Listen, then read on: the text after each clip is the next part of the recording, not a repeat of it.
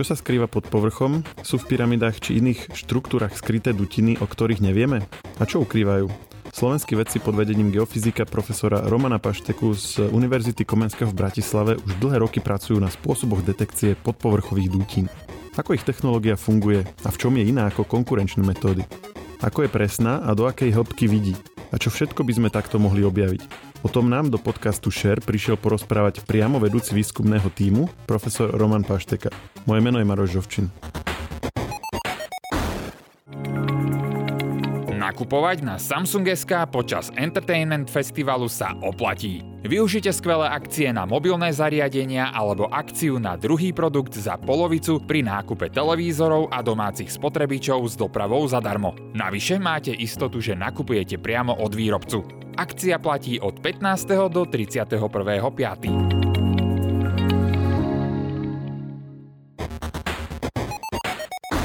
Pán profesor, dobrý deň a vďaka, že ste si našli čas.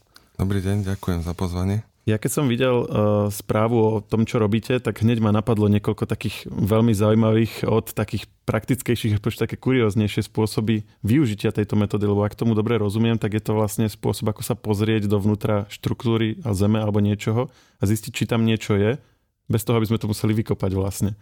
Uh, chápem tomu správne, áno? Áno, chápete to veľmi správne. A ako to funguje? No, uh, vo všeobecnosti my pracujeme s tzv. geofyzikálnymi metódami. To sú také metódy, ktoré merajú rôzne fyzikálne polia Zeme za účelom vlastne zisťovaniu vlastnosti zemského telesa a zároveň aj teda s možnosťou ako keby nadhliadnúť pod jej povrch. To znamená zistiť, že aké nehomogenity sa nachádzajú pod zemským povrchom. Lebo ak by tá stavba tesne pod zemským povrchom bola úplne homogénna, tak potom aj tie namerané fyzikálne polia by boli homogénne. A Homogénne by... znamená, že by to bolo vyplnené vlastne hlinou a tak? Alebo... Áno, áno, ale že by tam neboli žiadne zmeny. Ako keby, že tá hlina by mala rovnaké vlastnosti povedzme na väčšom úseku mm-hmm. alebo na väčšej ploche. Potom aj to fyzikálne pole by bolo viac menej ako keby konštantné, pretože ono je modulované zmenami v tých fyzikálnych vlastnostiach čo sú, objektov, čo sú pod povrchom. Čiže keď sa pod povrchom nachádza nejaký objekt, ktorý má rozdielne fyzikálne vlastnosti, použijem príklad, je tam nejaký kus, ktorý je zmagnetizovaný, hej? kus železa alebo také okay. niečo, tak on svojou prítomnosťou zdeformuje vlastne okolité magnetické pole Zeme. My keď to fyzikálne pole meriame, tak potom vieme v ňom zaregistrovať určité anomálie, to znamená odchýlky od nejakého normálu a tie nám vlastne pomáhajú to, aby sme určili, či sa tam niečo nachádza, asi aké je to veľké, asi ako hlboko to je, aké to má vlastnosti. Spomínali ste napríklad niečo zmagnetizované, detektory kovov to poznáme, čiže kovové veci sa vlastne dajú nachádzať, ale týmto vašim spôsobom vieme objaviť vlastne čokoľvek. Spomínali sme v úvode dutiny, to znamená, Áno. že nejaké, nejaké stavby alebo takéto veci. Áno, no ja som začal trošku zoširšia, lebo tie geofyzikálne metódy sú rôzne a vedia hľadať rôzne typy objektov. Medzi nimi sú také, ktoré sa zaomerajú vyslovene detekciou dutín. A to sú hlavne metódy, ktoré pracujú s elektrickými vlastnosťami podložia. To znamená napríklad vpúšťa sa elektrický prúd do zemského prostredia, meria sa odozva, čiže nejaký elektrický potenciál a z toho sa vyhodnocujú anomálie, ktoré sa tam nachádzajú. To znamená, že viete nájsť e, jaskyňu, chodbu a takéto Áno, veci? za, za, by som povedal, takých akože dobrých okolností, lebo samozrejme tieto naše metódy majú určité limity ale k tomu sa dostanem neskôr. Uh-huh. Tak vieme napríklad aj využiť tzv. georadar. To je zariadenie, ktoré vysiela elektromagnetické vlny podzemský povrch. Oni sa odrážajú od jednotlivých objektov, vraciajú sa naspäť, my ich registrujeme a podľa toho vieme, či sa tam niečo nachádza. Podobné ako sú radary v ponorkách, ktoré majú za cieľ teda identifikovať nejaké objekty v ich blízkosti a tak. No ale najzaujímavejšia z týchto metód je práve tzv. gravimetria. To je veľmi presné meranie vlastne príťažlivosti Zeme. Konkrétne fyzikálne to znamená, že meriame tiažové zrýchlenie Zeme.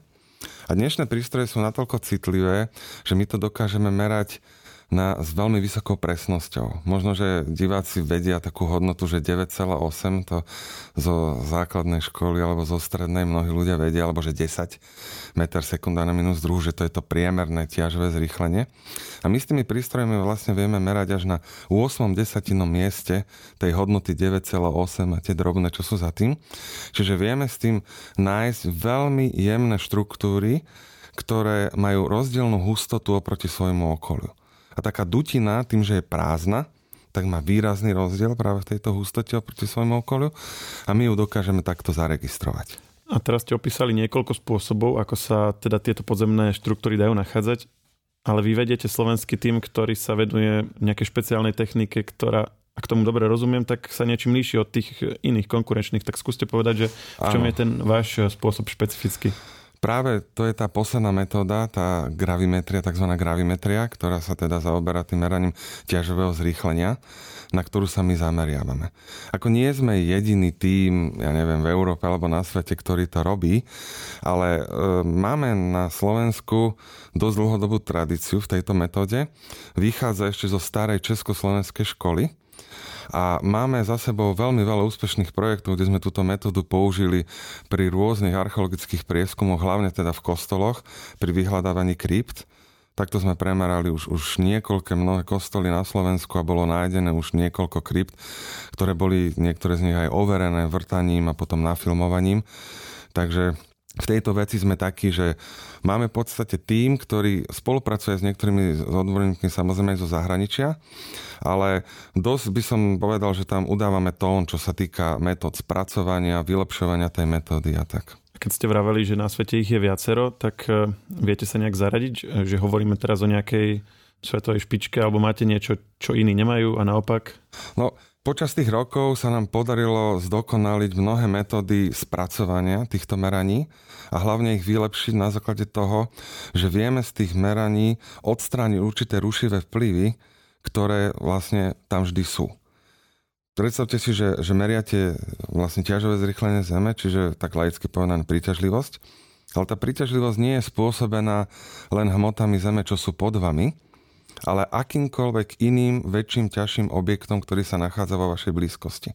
Čiže aj nejakým kopcom, dolinou, budovou a tak ďalej.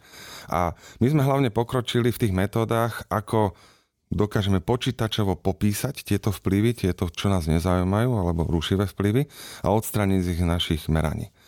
Samozrejme na tomto robia ľudia aj inde vo svete, není to nič úplne unikátne, ale my sme tak nejak vyšperkovali tieto metódy do také miery, že už teraz mnohí ľudia zo zahraničia vlastne používajú naše programy, naše postupy, ako tieto veci spracovávať. Áno, vy ste hovorili, že napríklad v prípade e, tých pyramíd, to ste uvedli ako taký príklad v vašej tlačovej správe, že by bolo možné nájsť priestory, dutiny, ktoré ešte nie sú objavené, pretože tie sa vlastne niekedy nájdú v zásade náhodou a tým, že vy by ste to vedeli vlastne sa pozrieť pod tú štruktúru, tak by ste vedeli, čo sa tam vnútri nachádza. Prečo niekto iný to zatiaľ neurobil? Alebo prečo si myslíte, že práve vy by ste to dokázali lepšie? Tak uh, v podstate to zase nie je taký nejaký nápad, ktorý by bol úplne jedinečný. Ale zatiaľ to nikto iný ne, neopublikoval. To, že či niekto nad tým s kolegou nerozmýšľa, hlavne z egyptských, tak to, to nevieme. Máme síce nejaké indície, že sa na také niečo chystajú, ale zatiaľ nevieme o tom, že by také niečo realizovali.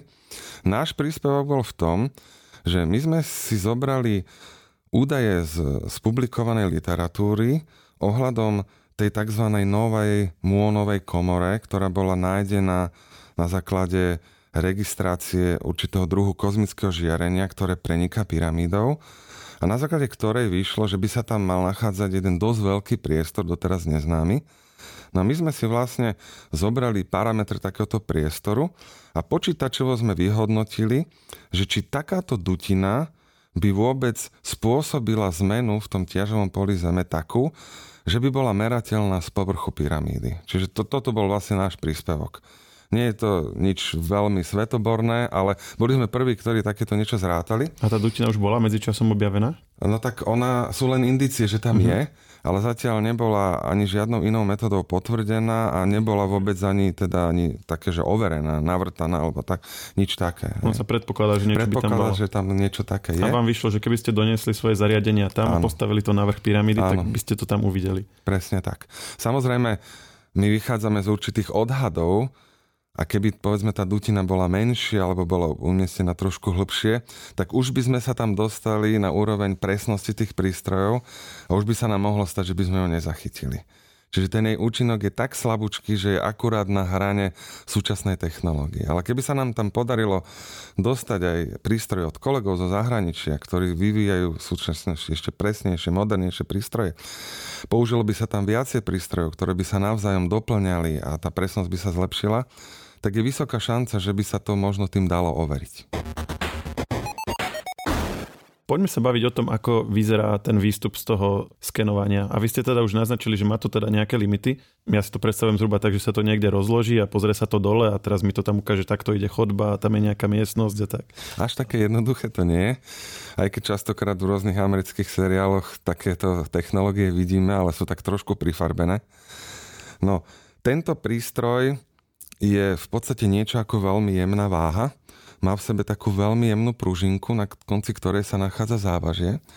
A to závažie je súčasťou určitého elektrického obvodu, ako keby kondenzátora. A teraz zmenami napätia elektrického na určitej časti tej pružinky sa kompenzuje jej, jej vychylenie. A viete, vychylenie určitého predmetu v ťažovom poli Zeme závisí od toho, aké ťažové zrýchlenie je danom, na danom mieste. Čiže keď je niekde silnejšie, väčšie ťažové zrýchlenie, tak tá pružinka sa viac natiahne. Keď je niekde menšie, tak sa menej natiahne. A keď je tam dutina je väčšia či menšia? No, eh, mohol by som vás vyskúšať, ale nebudem.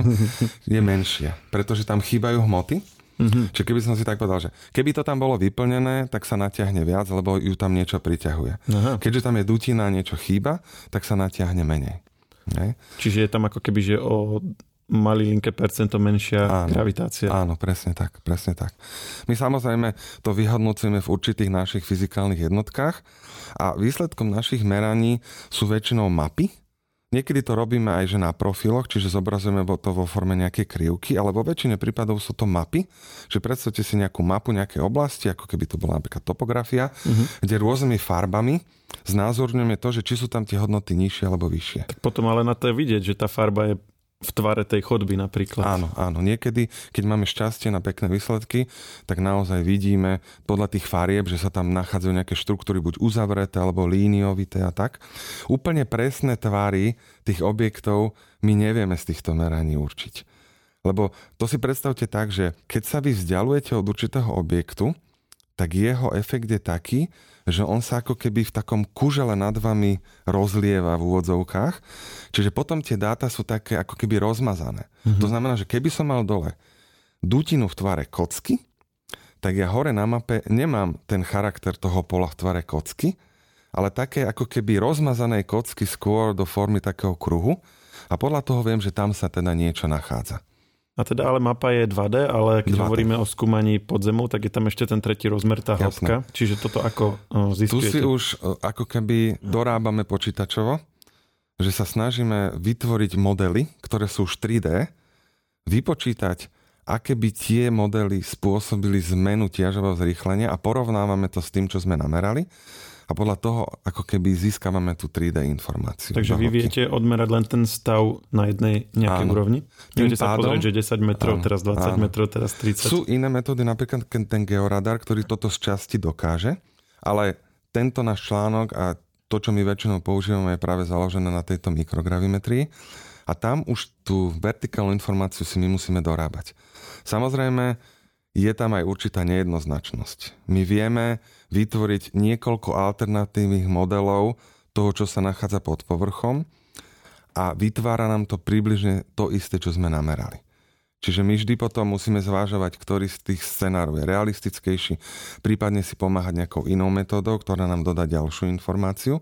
A práve častokrát kombinujeme túto gravimetriu s tým georadarom, lebo na dutiny to je najlepšia kombinácia metód. Tam máme aj vynikajúce výsledky z viacerých slovenských kostolov, kde sme takto našli niekoľko krypt. Čiže vám to, tá mapa ukáže niečo a vy teraz skúmate, že keby to bolo 10 metrov pod zemou, je to toto, keby to bolo 30, je to toto. Áno, približne. Aj keď tu sa bavíme rádovo o metroch.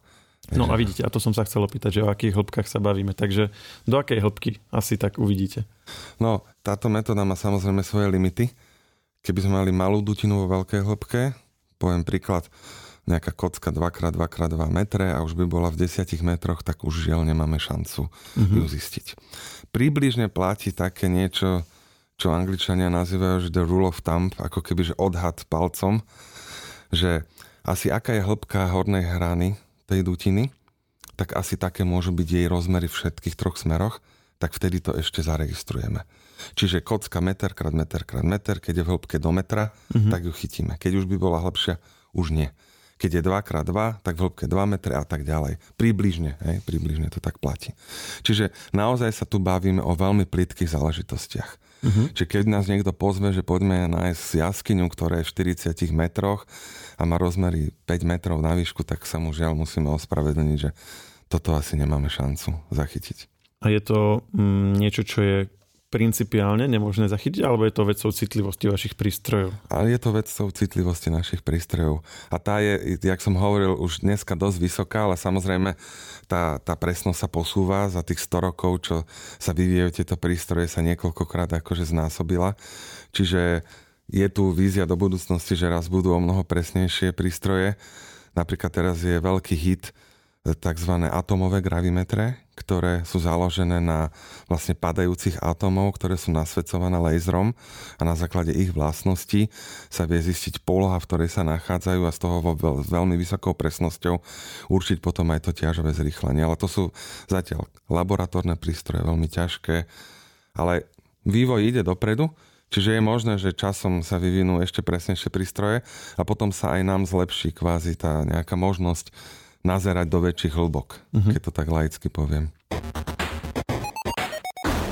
Môžeme sa trošku baviť o tom, že čo ešte by sa takto dalo uh, objaviť. Vy ste spomínali teda tie pyramídy, spomínali ste, že u nás napríklad e, krypty uh, pri kostoloch alebo v kostoloch čo tak nejaké, povedzme, priestory, o ktorých sú tiež rôzne povesti, ale nie, nie sú odhalené, povedzme, hovorí sa, že pod hradným kopcom, že z hradu sa chodila Maria Terezia do Vidrice a podobne. Z časti viem odpoveď na základe toho vášho pravidla, že, že šírka a teda veľkosť tej miestnosti je versus hĺbka, ale predsa len možno kombináciou ďalších metód je to niečo, čo je ako keby realizovateľné, čo je zaujímavé? Alebo... Áno, je, je to realizovateľné. Dokonca je tam ešte taký jeden fenomén, že keď je tá dutina staršia a už kvázi ako keby skolabovala, to znamená, že prestala fungovať, že sa je povedzme prevalil strop, uh-huh.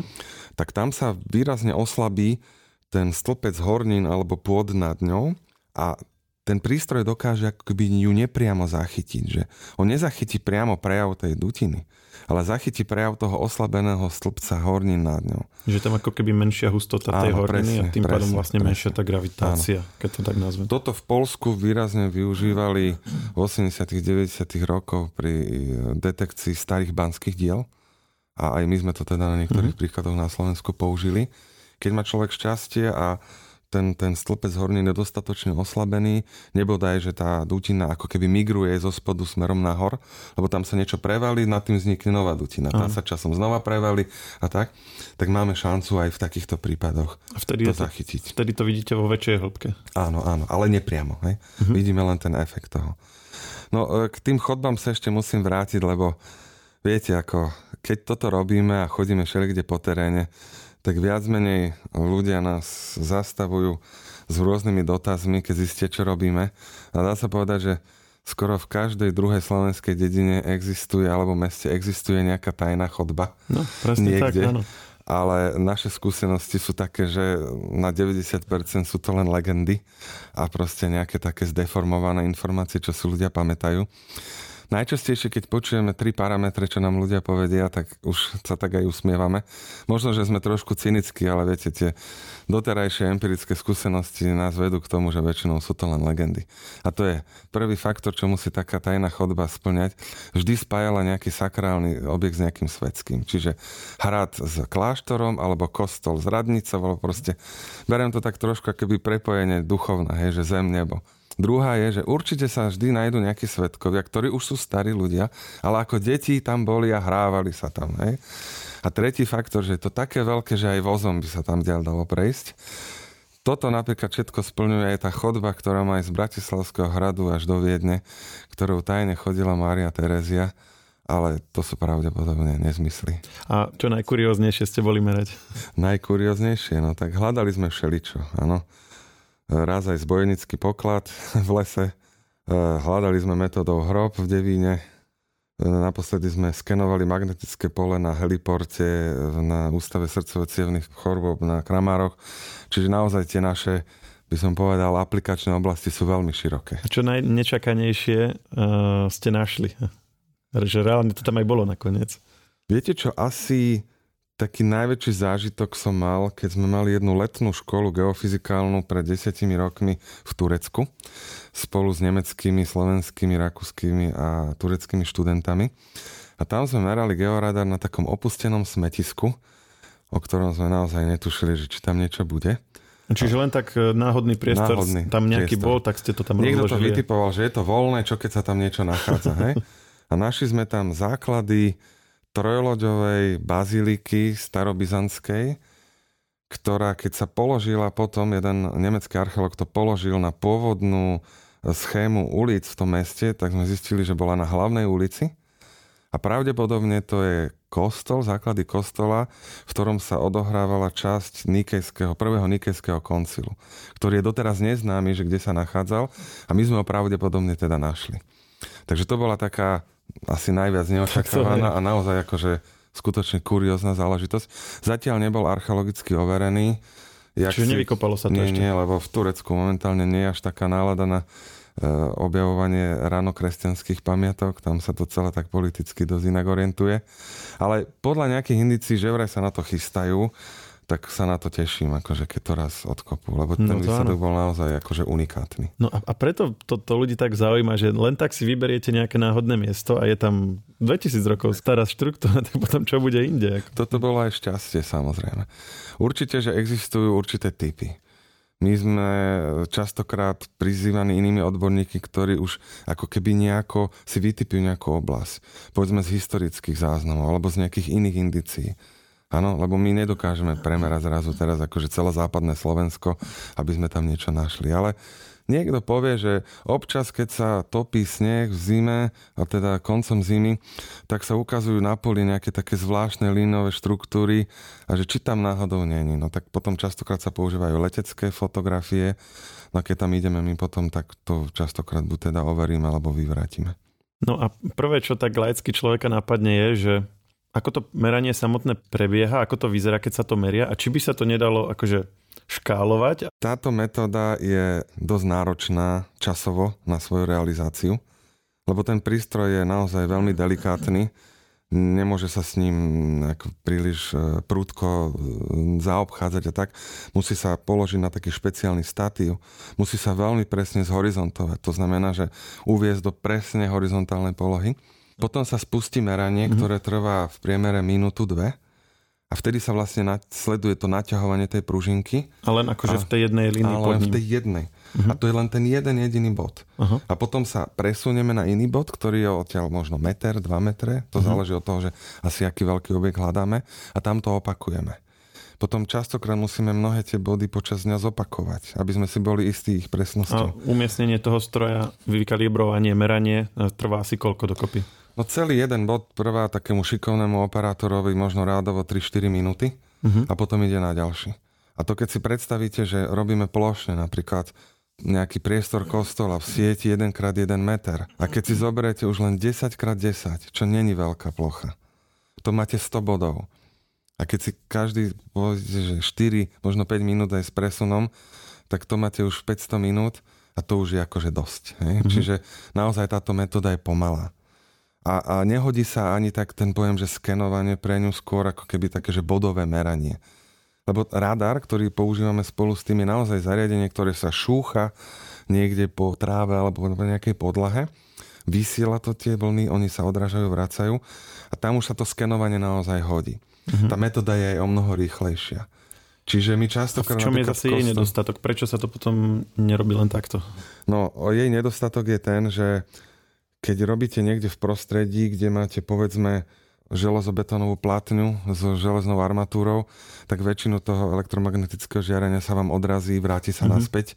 Čiže radar je veľmi rušený inými prvkami, ktoré sú v tých stavbách. Hej. To môžu byť elektrické vedenia, práve nejaké železné prvky, nebodaj keď tam je nejaká platňa železná položená, tak radar vôbec cez ňu nevie presvietiť.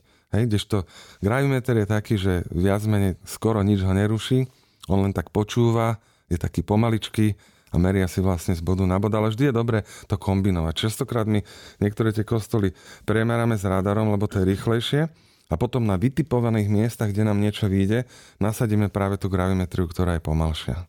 To znamená, keby sme chceli celý hradný kopec e, premerať, e, asi musíme čakať na tú lepšiu technológiu, alebo čo by, čo by na to bolo potrebné, tak sa opýtam. Je to časovo veľmi náročné. Potom, keď si predstavím určité časti hradného kopca, kde sú skalnaté časti, tak tam sa vôbec tým prístrojom nemáme šancu dostať. Mm-hmm. No skúste to možno umiestniť. trochu rozviť, ako to je s tými skalnatými častiami. No keď je niečo príliš strmé, tak tam je aj veľmi nebezpečné sa vôbec pohybovať mm-hmm. a, a aj umiestniť, lebo jak som povedal, musí byť veľmi presne zhorizontovaný v horizontálnej polohe. No môžete byť na vrchu si... tej skaly, nie? Na vrchu, hej, mm-hmm. ale ja hovorím o, o tých bočných častiach. Áno, hej. áno, áno. A keď sme hej. hore, tak sme zase príliš ďaleko od tých vecí, ktoré by mohli byť pod nami. To je ten problém. Že tam možno je nejaká dutina alebo chodba, no ale keď my sme nad ňou 20 metrov, tak tým pádom je to veľmi ťažké. Hej, čiže tam, tam je dosť veľa limitov týchto metód, ktorými sme viazaní, takže nie všade sa dajú použiť. A je nejaká perspektívna technológia, čo by na to mohla uh, zafungovať? Napríklad spomínali ste tú jednu, ktorej názov som zabudol. tak Georadar je v tom akože veľmi dobrý. A práve teraz sú takým hitom tie, tie kozmické žiarenia, to, čo bolo použité v tej Cheopsovej pyramíde. Však ono to bolo použité na mnohých iných objektoch. No len tam to vytvorilo len nejakú, nejaký predpoklad niečoho, že nepovedalo to, ak, podľa tak toho, čo ste hovorili presne. Že, aj že... tak je to veľmi zaujímavý výsledok, by som povedal. Ono sa teraz chystá nový, ten muonový projekt. Nejaký tým vedcov z Anglicka chystá vlastne o mnoho citlivejšie senzory, má ich byť o mnoho viacej to znamená, že, že, že sa má vymapovať do väčších detailov, že čo tam vlastne je. Lebo teraz ten výsledok je taký, že je tam nejaká veľká dutina, ale to môže byť kľudne súbor viacerých dutín vedľa seba, to mm-hmm. sa mhm. zatiaľ nevie povedať. A oni si slúbujú, že keď tam dajú presnejšie prístroje o mnoho viac, takže zachytia aj nejaké detaily. Hej? A to Čiže už by to... sa potom blížilo tomu, čo sme hovorili, že chodba, miestnosť a tak. Snaď, hej, mm-hmm. snaď. A to by sa na ten hrad, na hradný kopec dalo použiť? Možno, hej. Tam je trošku problém, že viete, taká pyramída je ideálny objekt na tieto veci, lebo viete sa dostať k nemu kvázi z každej strany. Mm-hmm. Kdežto hradný kopec, to môžeme len z jednej strany preskúmať, takže tam by to bolo zložitejšie. Skôr by som sa v prípade hradného kopca pozrel do nejakých starých map a existujúcich archívnych záznamov. Takže to je stále ešte taký príliš ťažký oriešok na tieto spôsoby uh, zisťovania to podzemných určite, priestorov. To určite. Opýtam sa teraz trochu z iného uhla. Niektoré aj z tých e, kopiek aj v Egypte boli nájdené náhodou, sú zasypané pieskom, nevedelo sa o nich, niečo sa stalo, obe boli obavené. Existuje napríklad v Turecku to podzemné miesto určite uh, dobre poznáte pod zemou a nikto o ňom nevedel, kým sa vlastne náhodou nezistilo, že existujú spôsoby meraní, ktoré by sa vedeli pozrieť nie na konkrétny bod, ale na mesto alebo okres a zistiť, či tam niečo také není, alebo napríklad na tú púšť a zistiť, či sú tam nie ďalšie nejaké kopky, ktoré sú ešte neobjavené. Toto sa vo veľkom používa v archeológii. A v tej zahraničnej určite. U nás na Slovensku sa to rozbieha, už je to vo mnoho lepšom stave, ako to bolo pár rokov dozadu. Že veľmi častokrát predtým, ako sa ide robiť niekde archeologický prieskum, tak sa urobí plošná geofyzika. Sú niektoré metódy, ktoré sú relatívne rýchle, tá gravimetria, o ktorej sme tu väčšinou hovorili, tak to je jedna z najpomalších. Ale existuje napríklad metóda na meranie magnetického pola Zeme a tá je v súčasnosti taká rýchla, že, že s určitými typmi prístrojov viete premerať aj, aj niekoľko hektárov za deň, dokonca aj desiatky hektárov, keď to je pripnené na nejaké štvorkolky alebo tak. A viete vytipovať určité typy štruktúr, ktoré majú iné magnetické vlastnosti ako okolie a častokrát sú to práve tie archeologické štruktúry, čiže nejaké bývalé priekopy, hroby, zasypané veci alebo nejaké objekty zo železa, bývalé ohniska, pece, hrnčiarské pece, taviace pece, niektoré aj architektúry, to znamená zvýšky základov niektorých budov, ak boli postavené z kameňov, ktoré sú trošku magnetickejšie ako ich okolie. Čiže toto sa vo veľkom používa a na základe tohto bolo nájdené množstvo vecí. Sú niektoré krásne príklady zo zahraničia. Existujú o tom celé vedecké komunity, ktoré majú svoje vlastné vedecké konferencie a tam sa prezentuje množstvo akože vynikajúcich výsledkov. Čiže takéto niečo funguje a používa sa to. Tam je ten problém, že keď je to odkryté, tak väčšinou sú tie napríklad hrobky vykradnuté, ale keď by to bolo vlastne zasypané celý čas, tak by to tam našli v pôvodnom stave. Áno, to je sa to väčšinou podarilo? nádej mnohých tých archeológov, aby to nemali vykradnuté. Vieme, že to je proste problém celej histórie. To vykradanie bolo už od, odjak živa. Aj známa popradská hrobka bola vykradnutá Hej, takže... No a podľa toho, ale čo ste hovorili, takýto spôsob uh, skenovania, keď to tak nazvem, veľkej plochy, teda opäť je asi veľmi nepresný, hovorili ste o vytipovaní miest, kde sa potom vlastne ešte raz to hľadá, čiže stále nemáme niečo, čo by nám priamo povedalo na veľkej ploche. Tuto je to a takto to vyzerá. Nie. Nejaké 3D podobné. Nie, tak. nie, to nemáme. Stále sme tu na určitých limitoch vedy. E, ja osobne som rád, že pracujem vo vedeckom odbore, ktorý naozaj veľmi častokrát pociťujete limity toho vedeckého poznania. Lebo potom človek neprepadne nejakej píche, hej, že si myslí, niekedy 100% povie archeologovi, tuto máš toto a toto. A tento vykope a zrazu zistí, že tam je niečo iné, alebo že tam není vôbec nič. Aj to mm-hmm. sa nám stáva. Čiže áno, áno, máme zatiaľ veľa limitov a také tie predstavy, čo som už spomínal tých amerických seriálov, to sú zatiaľ len také túžby a fantázie, takže také technológie ešte neexistujú, čo by nám rovno 3D povedali, čo tam je a ešte nebodaj, aké to má zloženie a tak ďalej. Takže také niečo Či je to vykradnuté alebo není. nie, nie. To a, a opýtam sa opäť to, čo, čo som sa už raz pýtal, je to aj takýto nejaký prístup, alebo takýto nejaký výstup, ktorý by sme si takto predstavili, ale nie je možný, nie je principiálne, alebo je to opäť uh, vecou technológie? Je, je nejaká perspektívna technológia, ktorá by nám to mohla umožniť že počas našich životov? Nebudeme teraz špekulovať o tisíc rokov alebo čo, ale z toho, čo dnes sa vyvíja. Naražajú tu dve veci na seba. Prvá je teda, že skutočné technológie sa vyvíjajú a pred 100 rokmi ľudia netušili, že čo sa dneska bude robiť a takisto my netušíme to, že čo bude ďalej. Napriek tomu E, mnohé tie veci, ktoré sú založené na, na fyzikálnych princípoch, majú svoje principiálne limity. Hej? To znamená, že tam sa zo hľadiska dnešného poznania naozaj že nedá ísť ďalej. Áno, mm-hmm. že existuje napríklad mnohoznačnosť tých riešení. To som spomínal, keď som hovoril, že my vieme 3D model v tej grajometrii vytvoriť niekoľko scenárov a ich odozva je veľmi podobná tomu, čo sme namerali. Čiže jedno namerané pole vieme vysvetliť viacerými verziami. Ale to je v podstate z pohľadu užívateľa, archeológa, geológa problém, lebo on chce jeden výsledok a nechce vedieť tri výsledky. Hej? Takže toto tu stále je. Muselo by sa ľudské poznanie v týchto veciach dostať úplne na inú úroveň. Aj používaný matematický aparát, ktorý slúži na vysvetlenie toho celého, by musel dojsť úplne nový, revolučný, aby sa toto prekonalo. Čiže z môjho pohľadu je to tak, že technológie síce idú dopredu, ale stále tam máme určité hranice toho nášho poznania, za ktoré my sa ako nevieme dostať. Čiže o 10, 20, 30 rokov podľa toho, ako vy ten váš obor vnímate, budeme to vedieť citlivejšie, presnejšie odhaliť. Bude to, nebude to veľká machula, ale trošku machula s ostrejšími hranami, ale nebude to takéto, že teraz sa raz pozrieme a už budeme vedieť všetko, čo pod zemou máme. Ja si to myslím, ale niektorí nadšenci pre technológie by ma teraz dosť kritizovali, lebo dúfajú akože v takéto dobré a riešenia, ktoré prídu rýchlo. Tak uvidíme, no. Možno ešte o 10-20 rokov budem žiť a vypočujem si tento podkaz a, a zmením názor. A to by sa vám asi ale páčilo, keby to, keby to bolo opačne, ako ste hovorili, že by sa z toho viacej zistilo Samozrejme. Pre vás ako odborníka. Ako, ja keď sa dozviem o nejakých nových postupoch, ktoré proste ľudia vo svete vymysleli a ktoré sú revolučné, tak to je vždy obrovská radosť, lebo za tým je obrovský potenciál, ktorý by sa dal využiť. A posledné využitie, alebo posledný vlastne pohľad na vec, na ktorý som sa chcel opýtať, je taký ten najvyšší. Hovorili sme teda o skúmaní konkrétnych budov, priestorov, potom o takom tom skenovaní niekoľko hektárov naraz, ako ste hovorili dá sa ísť ešte vyššie, že, že pozrieť sa že na celú planetu a hľadať e, vlastne skutočne že veľké priestory. A teraz hovorím jednak o Zemi, ale o Zemi trošku menej, ale tak napríklad spomínal som to veľké mesto, tak že zistí, že či také ešte nejaké ďalšie priestory nie sú. A keď nevieme vôbec, nemáme indície kde, tak naozaj len tým meraním. Ale keď sa aj presunieme zo Zeme ďalej, tak hovorí sa o napríklad Mesiaci alebo Marse, kde kvôli e, radioaktívnemu žiareniu sa vlastne hovorí o tom, že by sa išlo pod zem a že sú vlastne rôzne lávové dutiny, iné štruktúry, kde by sa dalo vlastne tie kolónie umiestniť a potom by boli chránené vlastne tou horninou. Lenže to by bolo treba hľadať asi z obežnej dráhy nejakými družicami. Je toto vôbec niečo, čo akože je technicky možné? No, tie technológie na báze satelitov výrazne teda pokročili naozaj za tie 10 ročia. Čiže určité typy štruktúr sa s nimi dajú vyhľadávať. Áno?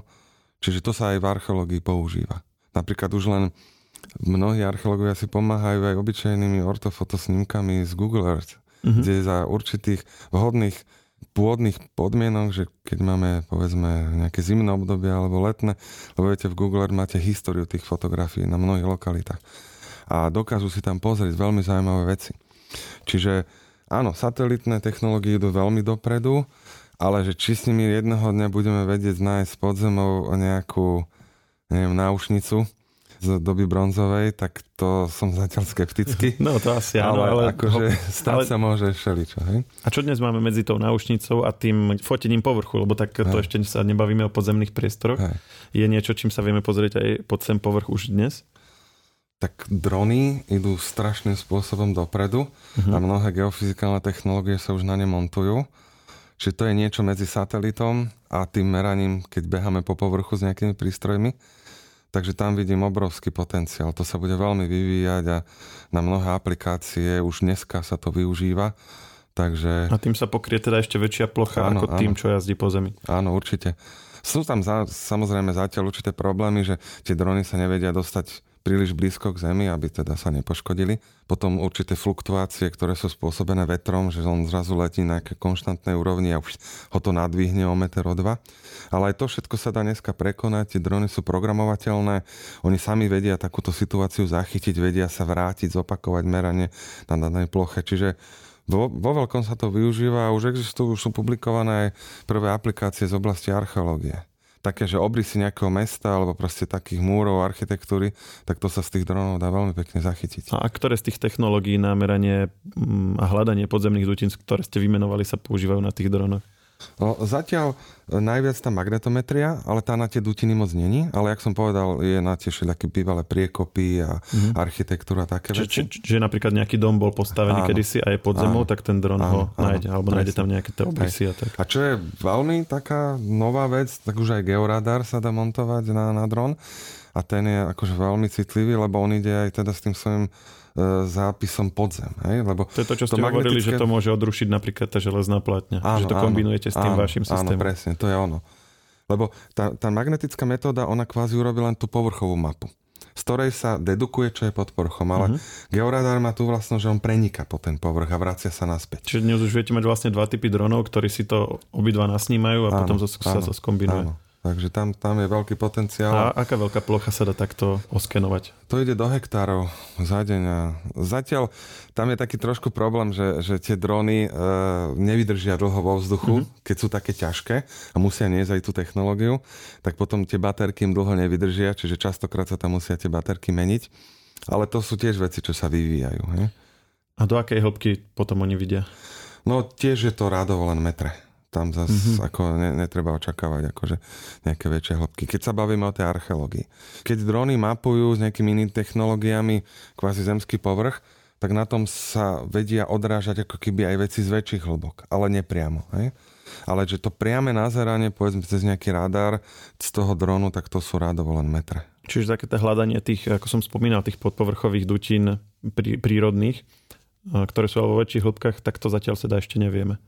No, je to problém. Tam máme veľa limitov. Existujú určité geofyzikálne metódy, ktoré dokážu ísť hlbšie, samozrejme.